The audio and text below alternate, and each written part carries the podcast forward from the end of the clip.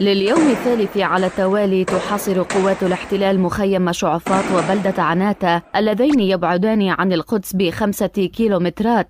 في ساعات الصباح اقتحمت قوات الاحتلال المخيم الذي لم ينم، واندلعت مواجهات بين الشبان وقوات الاحتلال التي تبحث عن منفذ عملية حاجز شعفاط الاحتلالي العسكري.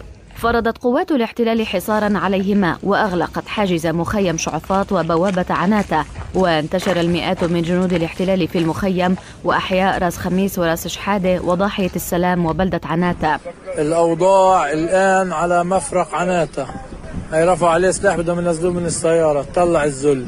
ويعتبر مخيم شعفاط المخيم الوحيد في الضفة الذي يقع ضمن حدود بلدية الاحتلال في القدس على مساحة 200 دنم.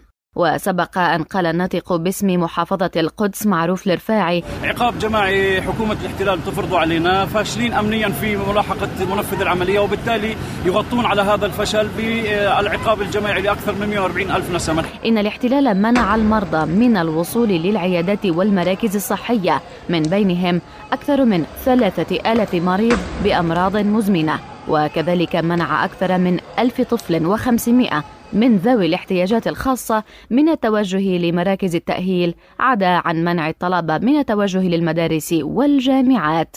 لشبكة أجيال، أسيل دزدار.